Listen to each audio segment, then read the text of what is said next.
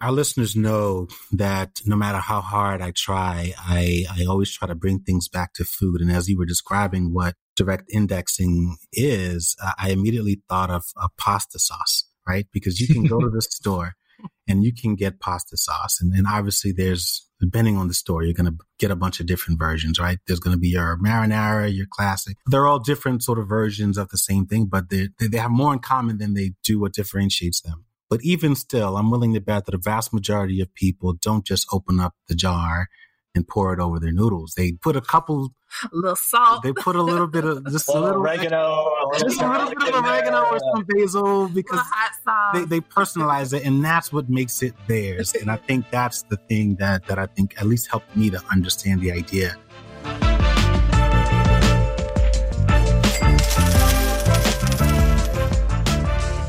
Welcome to the Rich and Regular podcast presented by Success, where we explore life at the intersection of money. I'm Julien. And I'm Kiersten. And today we're talking with Rich Compson, who is the head of the retail managed accounts at Fidelity. And this is kind of a special treat because we normally don't have guests on the podcast. So we're excited to learn something new and hopefully the listeners do too. But selfishly, I'm okay. Like if, if it's just us that learn something new. so like I said at the top, uh, Rich works for Fidelity and he's responsible for their 600 billion dollar suite of retail wealth and digital managed account offerings, which basically means he oversees the management of all their existing offerings and the development of new investment solutions and services to help customers reach their financial goals. So it's kind of like a high level, very bio speak definition of what you do. Rich, can you tell us a little bit about your role and kind of what you're responsible for at Fidelity? Well, first, thanks a lot for having me on your show today. It's uh, excited to to share with you. And yes, I can convert that kind of technical bio into how I would talk about it with my family. And I, I like to summarize that you know, we'll bu- build products and services, financial planning to help people reach their financial goals.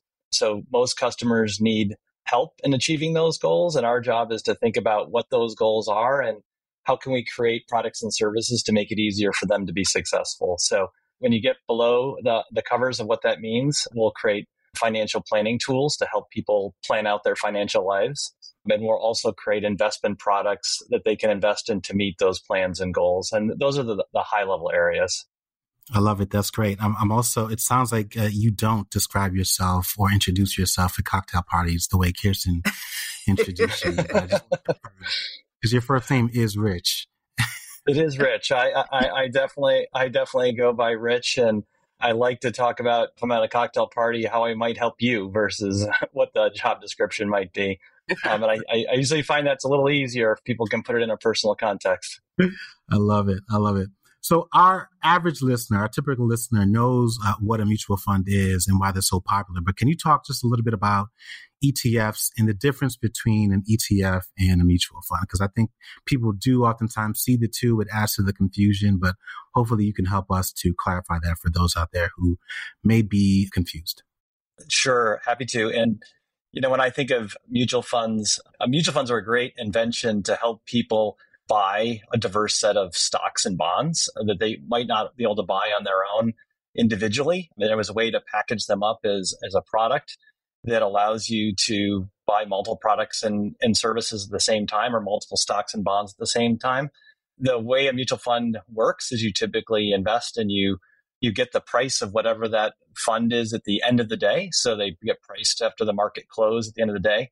The primary innovation that happened with ETFs is the ability to buy and sell the product throughout the day. So you were getting a market price of if the S&P was going up and down during the day, you could actually buy it wherever the S&P was during that day if that was uh, as an example. So that that's a pro- and that's why they're called exchange traded funds. It's the ability to buy it and sell it on an exchange. Um, most people don't actually see exchanges anymore because you go online and you you you'll put a buy and order on a on a website, uh, but in the background, what's happening is those products are being cleared through an exchange. But again, primary difference is how you know how they're actually traded. One's at the end of the day based on the market close, and one of them is based on the price during the day.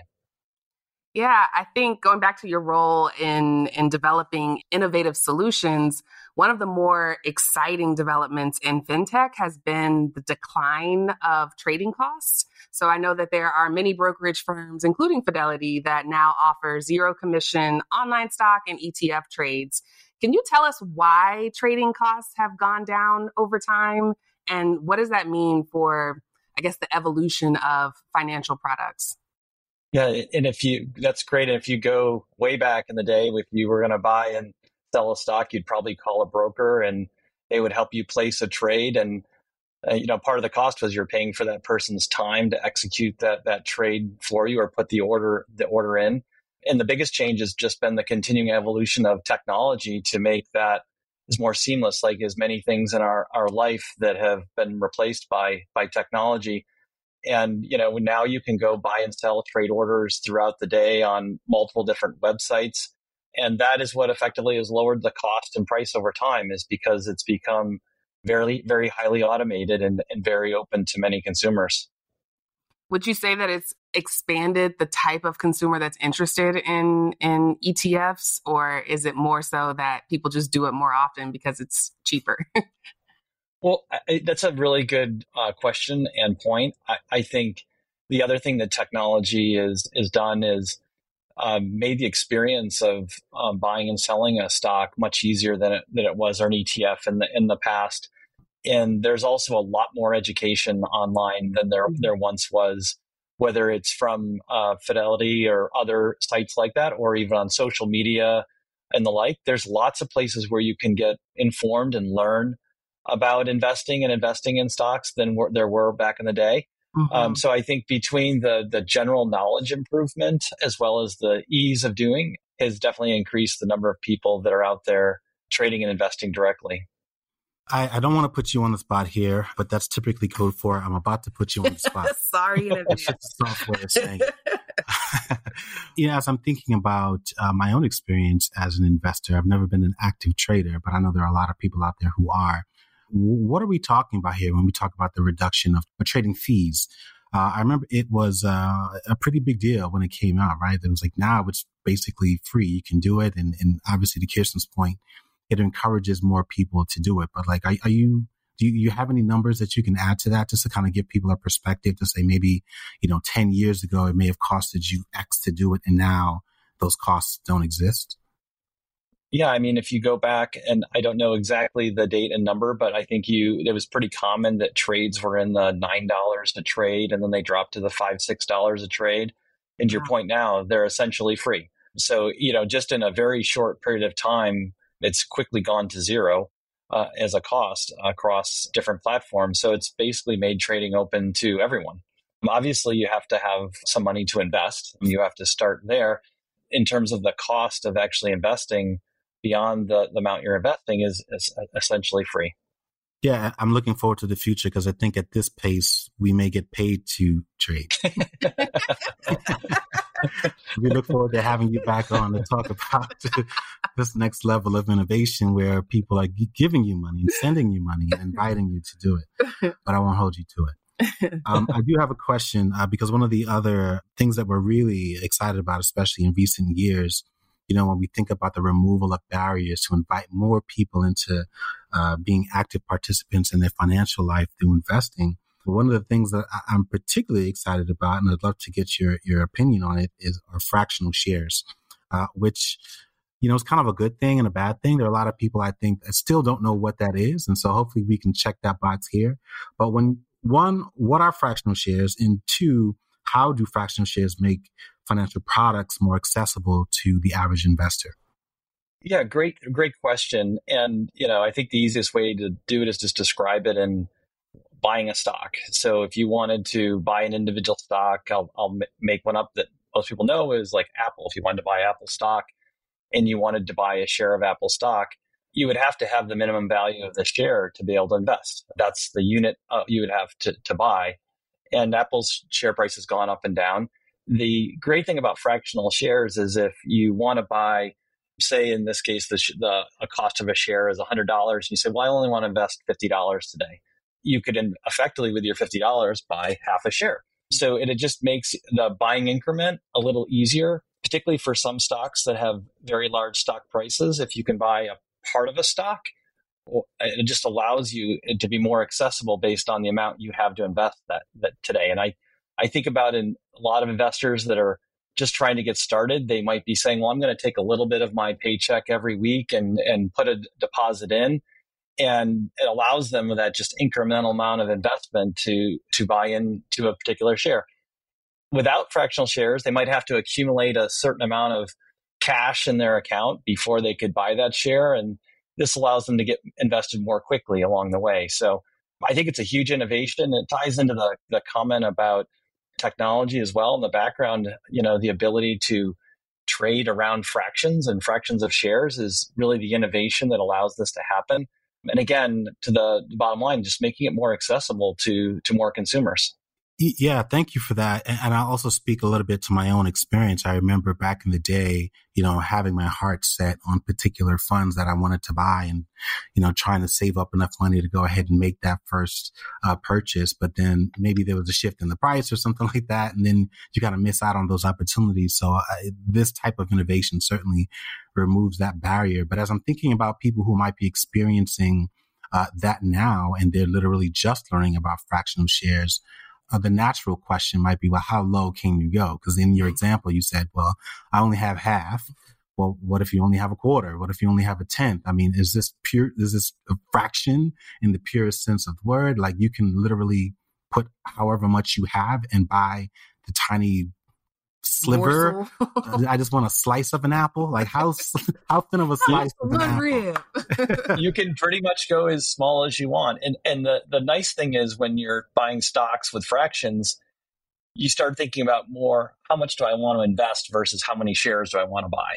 Mm. You kind of flip the question around, which is which is typically how most people you know people think about buying things in life. They think, well, I, I'm I want to invest five dollars, I want to invest fifty dollars, and then and then you can see how much. So it, you know, it again, it makes investing a little bit more simple. It's like, how do I create a dollar equivalent? Because not many people walk around saying, "Well, I want to buy X shares of a of something." They're like, "No, I have." You know, fifty, hundred dollars or whatever it is that I want to invest, and how much can I get with that? And that's yeah. that's how it turns the equation around. Um, yeah. To use slices, if you wanted to buy apples, you could buy you know one apple or as many apples as you want. But you know, it's like, oh, I have X amount of money to spend on apples today, and that's what I'm going to do. I love that. Uh, like last year, I tried to make a phrase happen. It was called impulse investing, impulse investing, something mm-hmm. like that. But it was basically a counter to impulse shopping, where it's like if you are in Target, which is my weakness, and you see that thing that's $13, instead of buying it, you could pick up your phone and like invest the $13, hence impulse investing. Never caught on. It was, it was not a very popular term, but the way that you framed it, I think that paradigm shift is so important because you're right. Nobody thinks in terms of like fractions of shares. They think about how much money they have and they want to do something good with it. And so this is just one tool that, you know, allows them to do that. A, a new to me term that I learned while preparing for this episode, which actually is a thing, is direct indexing. So, direct indexing is not a new strategy, but it feels like it's become more popular as people want to customize their portfolios and, in some cases, just have more flexibility when it comes to the stocks that they own. For those who are like me, who may not be familiar with the term, how would you describe direct indexing to someone who's never heard of it before? Uh, I think that the the probably the easiest thing to do is to start with something they do know. And for me, the way I like to extend it is if you have an index that's out there, say the S&P 500, I'll use that as an example. You could buy an index fund, which would give you a single fund that would hold a portion of every stock in the S&P 500. And it get, basically gives you an investment exposure that looks like the, the S&P and all the stocks that are in it. So if you think that's a basic what an index fund is. Then you could take it to an ETF, and an ETF would be the same thing. But back to our definition, it's an index fund that you can effectively trade anytime during the day. So waiting instead of waiting or waiting the end of the day, you could buy during the day. So then you build on that with direct indexing. And what direct indexing is, the direct part of it is instead of buying a fund, you're actually owning all the individual stocks that are in that index. And when I when I say all the individual stocks, there's a nuance there. If you were going to buy a, a, direct indexing solution that re- reflects the S&P 500, you can actually buy say 100 stocks or 200 stocks that that have the same kind of return and risk characteristics of the S&P and 500, but you do it with less because as you add more and more stocks that to a portfolio that actually start to look like the, the returns stay the same. Mm-hmm. So direct indexing is really about how do you buy an index directly and you actually hold the the underlying stocks. Now, on face value, that sounds really complicated. Yeah, right? Say, who would do this and why? Yeah, exactly. And you know, if you if you were going to go in like, wow, I've got to go in and plunk in a hundred different tickers or two hundred different tickers or stock uh, stock symbols to buy this, what uh, direct indexing allows you to do is you can uh, buy the product and we will invest and buy all the shares for you. So you basically say, oh, I'd love to have this direct indexing solution. And then companies like Fidelity will actually buy the individual stocks in your account for you and then trade them for you too. Um, mm. So then the question is, well, why would I do that? And you know, there's there's a couple key advantages to direct indexing. One is it allows you to express maybe some personal preferences you have about the stocks within an index you might have. So, for example, a, a, a good example of that is ESG investing. You, you might say, well, I, I would love to own an index fund that looks like the S&P 500, but within that, I'd really like to focus on companies that may reflect certain social or environmental or other values as an example. And then what you can do is you can apply that preference and then within the S&P 500 only buy those stocks that reflect your preference but still get the same kind of returns that you would get if you bought the S&P. Mm-hmm. So personalization is is one view of that. Another example of personalization is you could say back to my example, well, I already actually own a lot of Apple, so I'd like to buy the S&P, but I want to do it without Apple because I already have that someplace else. So you could extract that out and buy the rest of the S&P or you, and even broader, you could say I want to remove a sector.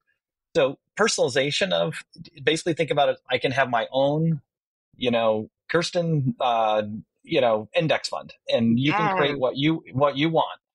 And the other major advantage is, is over time, if you are buying investments in an account where you're subject to taxes. So if you think of investing, you could invest in an, an IRA or a 401k, and the way that works is your assets grow over time and you don't pay taxes till you start taking money out. But if you buy stocks or bonds in a in an individual brokerage account, if you're trading that over time, you're subject to taxes related to capital gains and dividends and the like. What direct indexing does is you'll we look for opportunities to reduce those taxes as your account gets traded over time. Mm. And one of the key ways that we do that is you know, as the market, if S&P is going up and down over time, sometimes some stocks are going up and sometimes some stocks are going down. And what you can do is for the stocks at any given time that are going down, you can sell them and, and capture losses. And for the stocks that have gains, you can use those losses to offset gains. And in the, the day, what that does is reduce your taxes that you might pay on that portfolio over time. Gotcha. So, probably a long answer, but uh, for your listeners, the, the two things to remember are it's a personalized index fund, effectively. So you can personalize around your interests. And to the extent that you're concerned about taxes you might pay on, on trading your portfolio over time, it's a way to reduce your taxes on your portfolio. Was this historically something that only very wealthy or very experienced investors would take advantage of? Is that why it's new to me? or... You're not rich enough. yeah. Am I just, is it something that, is it like some of the other things that we've talked about where it's just like over time it's become accessible? So for those people who have never heard of this or it seems intimidating, like there's probably a good reason for it. Or is this just something that was very expensive to do before and now it's just gotten cheaper? It really had nothing to do with wealth levels. Well, it's it's it's a good question, and you're you're right on the right on the thing. It comes back to our two themes. I think typically um, there was two drivers in the past. Historically, you had to go to an advisor to get access to these products and services. So that would typically drive the amount of wealth that you might have, and if you were if you were actually working with an advisor. And the second thing was this fractional shares concept, because if you wanted to buy 200 individual stocks or whatever the number is, you would have to have enough money based on their share price to buy mm-hmm. 200. And now you can buy based on the dollar amount, like we talked about a little bit before. Mm-hmm. So the two major things that have, have made this product more accessible is you can now buy direct indexing solutions online versus going through an advisor. And fractional shares have lowered the minimum investment you know, at Fidelity, it's it's five thousand dollars for the investment. But if you think about where the minimums are of these products historically, it was more like a hundred to two hundred thousand dollars. Oh wow! And the way I like to think about it is, you know, back to our our comment around you know buying a stock.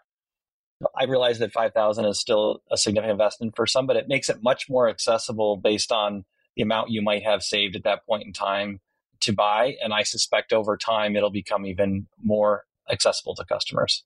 Yeah. Yeah, our listeners know that no matter how hard I try, I, I always try to bring things back to food. And as you were describing what direct indexing is, I immediately thought of a pasta sauce, right? Because you can go to the store and you can get pasta sauce. And, and obviously there's, depending on the store, you're going to get a bunch of different versions, right? There's going to be your marinara, your classic. They're all different sort of versions of the same thing, but they, they have more in common than they do what differentiates them. But even still, I'm willing to bet that a vast majority of people don't just open up the jar and pour it over their noodles. They put a couple, a little salt. They put a little bit of just a little oregano, just a little bit of oregano or some basil because they, they personalize it, and that's what makes it theirs. And I think that's the thing that that I think at least helped me to understand the idea. Because my very first thought was, well, why would I just be reconstructing something that I could already buy? But then as I was thinking about it, I was like, because, well, I'm a human being and what makes it mine is my obsession of using five year old oregano that's been sitting in my cupboard.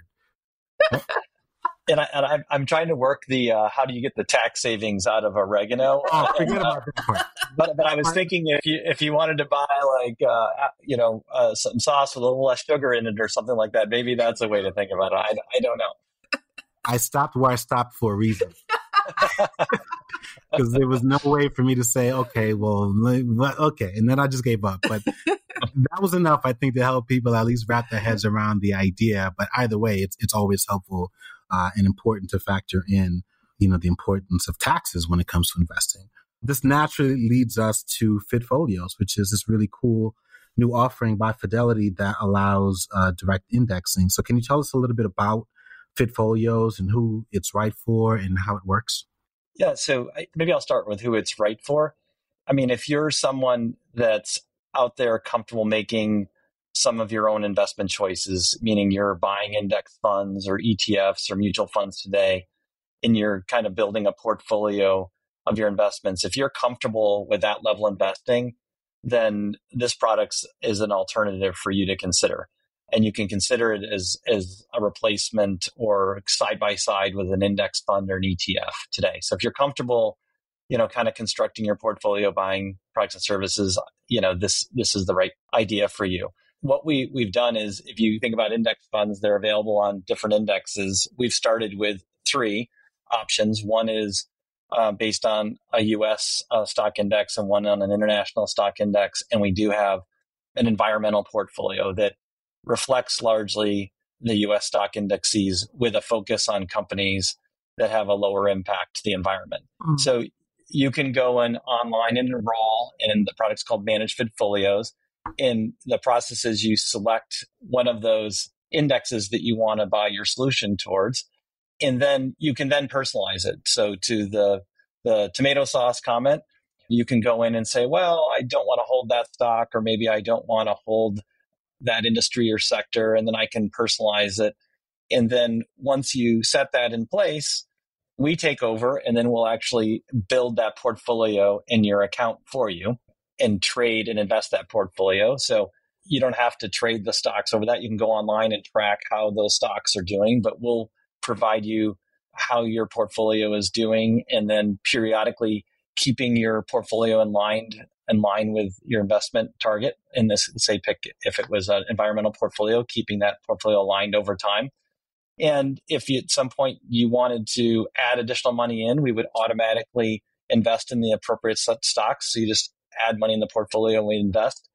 And if you needed to move move money out of the portfolio for some kind of need, we would liquidate the stocks necessary to give you the dollars you're looking for from an earnings perspective. And then on an ongoing basis, you know, we're watching for those movements in the market to offset tax gains and losses to kind of reduce your overall tax bill. And what we show you online is your tax savings uh, throughout the year that you can use when you file your tax returns or against maybe other investments you might have.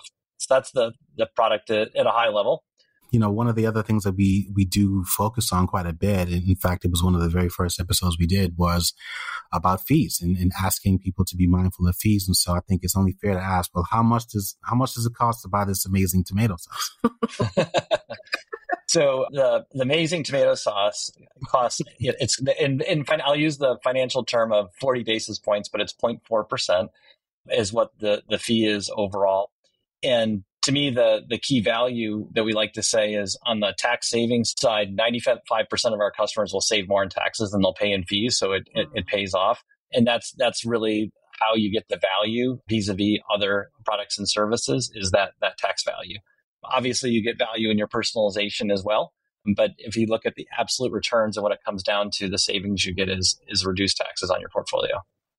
All right. Rich, we always end our podcast with a final thought, but I'm going to put you on the spot for your final thought now. We've talked a lot about innovation and accessibility. And I'm sure for a lot of our listeners, they didn't know a person like you kind of existed at these legacy, dare I say, old financial institutions that's responsible for creating new innovations and removing some of the barriers so, for anybody who might be hesitant to do anything new or involving technology or relying on you guys to help trade their accounts, is there any sort of encouragement or thoughts or data that you can share that might kind of push them a little, inch them a little closer to trying some of the the fintech technologies that many of us are benefiting from? Well, I, I like to I think about like what I would say to my family and you know my kids that are going out and being investors in the, the first first time. And yeah you got to start by just being a continual learner. Spend time getting educated getting understand find people that you're confident in that are investing that you can learn from. Um, my kids won't talk to me about investing but i try. But you know how, how do you uh, find someone that you can approach and get and get comfortable with it there's a, a lot of resources online to learn more. In, in the end of the day, also just start simple. I, you know, we, we've talked about a variety of different products today, but like a mutual fund or an indexed fund or, or is a good way to start and learn and, and get your toe in the water and just make sure that you know if you think about your financial your your plan that's like okay this is money that i can set aside that i might not need right away and you know, generally over long periods of time, the, the market has returned variable, uh, very favorable uh, amounts of return. So the other thing I like to say is don't look at the market every day. If you're not investing money that you need every day, which you, you shouldn't be, keep it keep a, a distance look at the market because over time there's there's definitely volatility in the near term, but you got to look at the long term and the benefit. And it's a way to grow your wealth to allow you to do other things in life over time by just getting in early. So I, I always encourage people to get started early and learn. I would say I wish I learned earlier in life. You know, it all sometimes it all comes down to the exposure you have in your family and everything else. But the the earlier you can get learned and comfortable, time is your friend with investing. The more the longer you can invest over time and the more you can learn, A, the better you'll get at it and the more you'll save. So I just encourage people to get started and it's never too soon. Yes. Well, thank you so much for the information it, and for spending some time with us. I'm sure a lot of our listeners out there are really going to uh, appreciate that. They learned something and hopefully they are encouraged to take that first step. So thanks for, thanks for hanging out with us. They'll at least make some pasta. uh, some custom pasta. well, that was cool. That was cool. Yeah, we don't normally have guests. No. What do you uh what do you think? Should we do this more? Yeah, I did enjoy having a guest and a third perspective. I think my final thoughts are as we were walking through all of the technology innovations from mutual funds all the way to ETFs, all the way to fractional shares, I just felt like there's been so much innovation that I worry that people who are still investing the traditional way, which is just through their paycheck, just through their employer 401k, might be missing the boat to really personalize and individualize their portfolio to align to the things that they already believe in. So I'm happy that we were able to introduce a new product for folks who want to kind of accelerate or go to the, you know, level 3, the the coll- collegiate level of investing. Yeah, no, I, I I agree. I, I think you know if I wanted to go deeper, not that I'm having regrets over that conversation, but I, I really you know as I'm thinking about the removal of obstacles or barriers to investing, you know the technology and the readily availability of it certainly helps. Fractional shares already help, but we just scratched the surface on it. But I, Mhm. you know, I also really enjoy the idea of people being able to customize. And when I'm saying customize, I really mean remove because Right. there are several companies, quite honestly, that conflict with people's personal values. And I see a world where people say, you know what, I certainly want to invest. I want to accomplish my financial goals, but I don't necessarily want to receive returns from Yeah, a company that I don't company that I money at. fundamentally don't agree with. Yeah. I, I don't like their leadership or I don't like their contribution to society, right? And unfortunately, when you do take that simple though effective approach with a total stock market index fund, there are lots of companies that are in Oh, there yeah. that are polluting the environment, that Mhm. are producing guns and sort of Yeah. benefiting Or from dead- war. Donating to political parties Correct. or people that you don't agree with. Correct. And so this type of approach allows people to say, okay, I can do what I know to be true and do what I know to be effective, but also make sure that what I'm investing in is aligned with my values. And it's a really customized way that I think is a bit of an in between uh, total stock market index funds and what they call ESG or environmental, social, and governance investing. So I thought that was really cool. And I think there are lots of people out there that could benefit from this. Yeah, completely agree. Well, thank you for listening to another episode of the Rich and Regular podcast presented by Success. One way to personalize your feedback is to head on over to the Apple ratings and review page if you like what you heard. And we won't even charge you a fee for that. You can do that for free. we will see y'all next week.